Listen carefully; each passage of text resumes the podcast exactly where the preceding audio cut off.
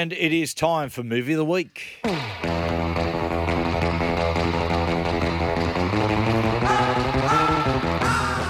And in the last few weeks, we've had some fantastic films. The King of Comedy, uh, of course, that is the Martin Scorsese film, Jerry Lewis and uh, Robert De Niro. And last week, A Star is Born uh, with Lady Gaga and also Brad Cooper.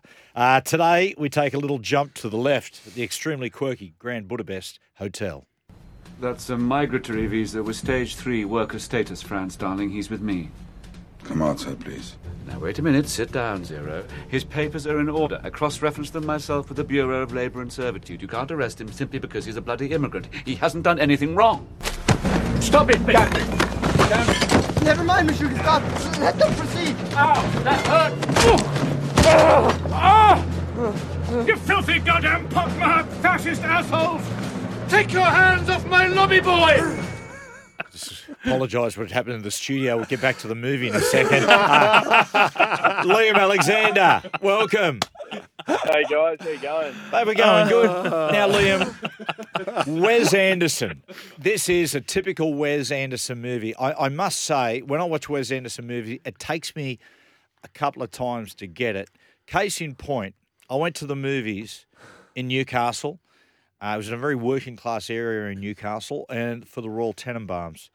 There was total silence in a packed cinema until 40 minutes in. There was one laugh when someone yelled out, What the F's going on here? And everyone laughed.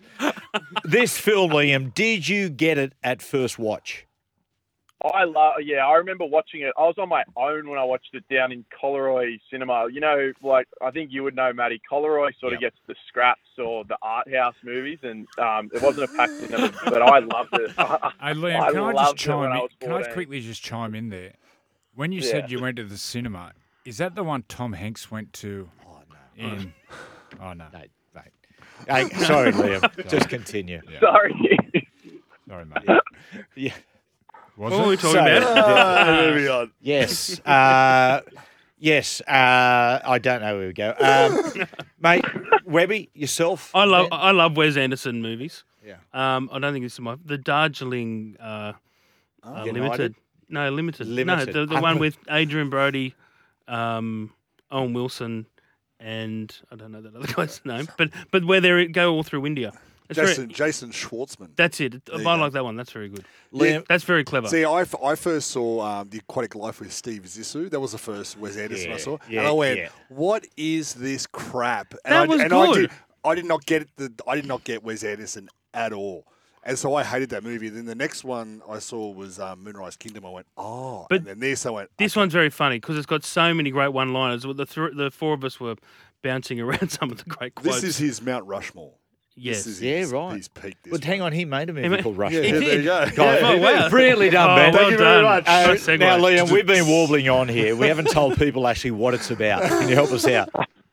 Uh, yeah, so it's a pretty hard one to explain, but it, it basically opens with this writer who encounters the owner of this aging hotel. His name's Mustafa, who begins to sort of tell him his story about his years working as a, a lobby boy under the legendary concierge Gustave H., which um, Ralph Fiennes, we just heard, plays. And basically, the story follows how they both found themselves in the middle of this conspiracy involving a this priceless stolen painting and this um, this huge family fortune at the middle of it. So, but it goes in all these different directions. So it's, it's hard to summarize in in 20 seconds. Liam, the cast you touched on. Ralph Fiennes, Adrien Brody, William Dafoe, Jeff Goldblum, Harvey Keitel, Jude Law, Bill Murray, Edward Norton, Owen Wilson, and a number of others. Now, the movie Yeah. costs $25 million. Okay. Why do actors of this standing take so dramatically less to be in a film like this? Because Wes, like we were talking before, he, he just makes such singular films. The no one people try to emulate his style, but no one makes movies like he does. There, uh, he's apparently there are stories about he's very um, uh, dictatorial about his script, similar to how Kubrick was. Like he, he wants people to say the lines exactly how they're written, with the commas where they are. So he, he does a lot of takes, but from what I've heard, his films are just like sort of like summer camps. All the actors stay in the same hotel together. They get made up in the morning in the lobby, and then they go out to set.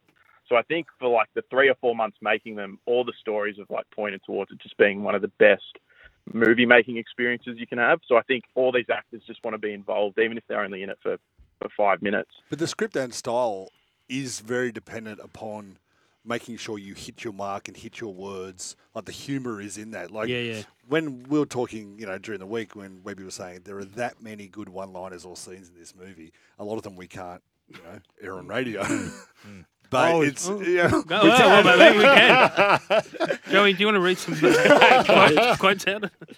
Uh, what? Okay, When you get a bets, best bets over there. Liam, twenty-five million dollars. Is that typical of Wes Anderson?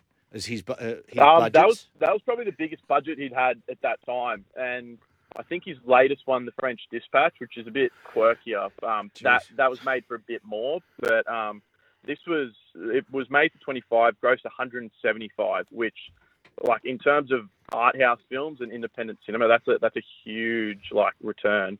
So it was definitely the high point of his career. career I reckon. There- there's a scene. There's a my favourite scene is where, and I think one of the best. The guy who steals the show is William Dafoe as the as the heavy, Yeah. and when he, he chases uh, Jeff Go- Goldblum's uh, character, who's the family lawyer, all the way through the museum, and finally tops him, and it tops him off, and it's like that's hilarious. That scene, Mate, very it- very clever. But to get Willem Dafoe to Fingers play get cut off in the door. Yeah, to get Willem Dafoe to, you know, he's like one of the biggest actors in the in the world at the moment. Just Yeah. to play that small little role yeah. it shows a, it shows the With power the of teeth, got the, the What yeah, about very good. some trivia in the making of a Ben? Yeah, well, I was going to say they, they all stay in the same hotel. So what Liam was saying before, they all just bunker down. I guess that's to get their camaraderie and stuff. Mm. But that's why, you know, you've got these casts that keep on going along with Wes Anderson. It's the same as we were speaking speaking about last night with Tarantino, Tarantino. announcing his you know supposed last film. Oh, and I said to, I said to Yeah. Lamb, ha, the the lineup of actors that will be calling him, going, please get me in this. So, You Liam, just li- imagine. little diversion. So, Tarantino's announcement. What What is the movie going to be about?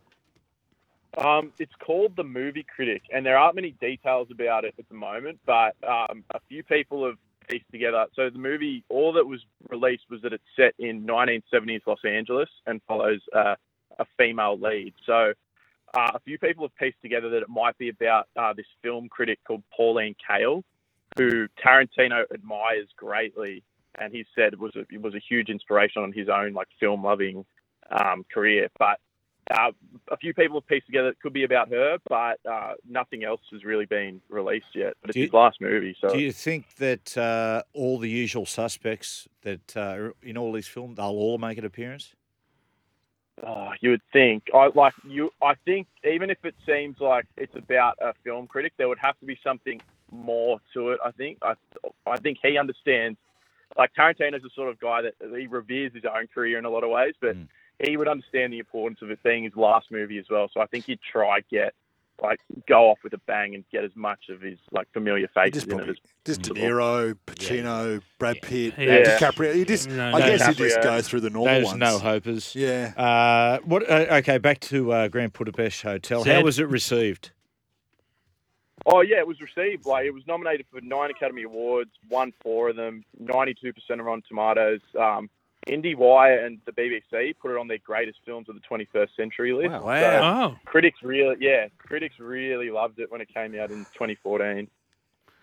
Joey, have you seen it? No. well, you hire it out today. Um, who wins the movie, boys? Who do you think? You, You know- say William Dafoe. You enjoy that? I, I- did. He sort of, st- but I like the uh, the actor that played the lobby boy. He was very good. Ralph, Ralph Fiennes is obviously He's exceptional at yeah. But the scene that I kept watching was uh, Adrien Brody at the, the reading of the will, which we couldn't which we couldn't play on air because of certain language that is used in that scene. Sensitivity. sensitive language. But I have to say, watching that again, Adrien Brody is wow, he's amazing. Does this deserve a sequel, Liam? Ooh, Ooh, Oh, I don't know what they would, I don't know what they would do with it, but I'd love to see Ralph Fiennes play Gustave H again. I think he steals it. I think It's- it's one of his best performances. The Grand Hollywood Inn at Coogee. State of origin Grand- eras. The Crown Room, Plaza. room 502. Ralph Fiennes his classic role playing Jeff Carr. is it based? hey, Liam, I, I read something. Is Ralph Fiennes' character based on a true guy? I'm not sure. I don't. See, oh, I'd be surprised if he was. He's a pretty eccentric dude in the movie. Yeah, he sleeps. he sleeps with all his friends. So Mm. Leonardo DiCaprio playing Phil Gould. who, who would play Gus? Oh. John Goodman? Is that his Oh, name? that's- no, no. Wait, Hey. That's it. Well, Not, that's not your now. opinion. Not now. Uh, Liam, your score out of 100? Dropped 30 kilo. I know. Give it a, a 90 for Grand Budapest. Mm, I'm with you. I like 90's good. yeah, d- yeah, ninety-five Oh. Okay. for Grand Budapest. And you, Matthew? Uh, yeah, I'll give it 88, you know. Uh, no, I'll give it, oh, look, I'll give it about 60 odd. I don't know why. I like quirky movies. I just didn't quite hook me. Yeah. There you go. Is this as quirky as Freddy got fingered? Oh, mate, bloody, don't even compare it to Freddy Got Fingered. That's a masterpiece. Uh, now, what we're going to do, we're going to take a break. And the next break, we're going to talk about basically the best and worst of art house cinema from a common taste perspective. That makes sense. Stick around.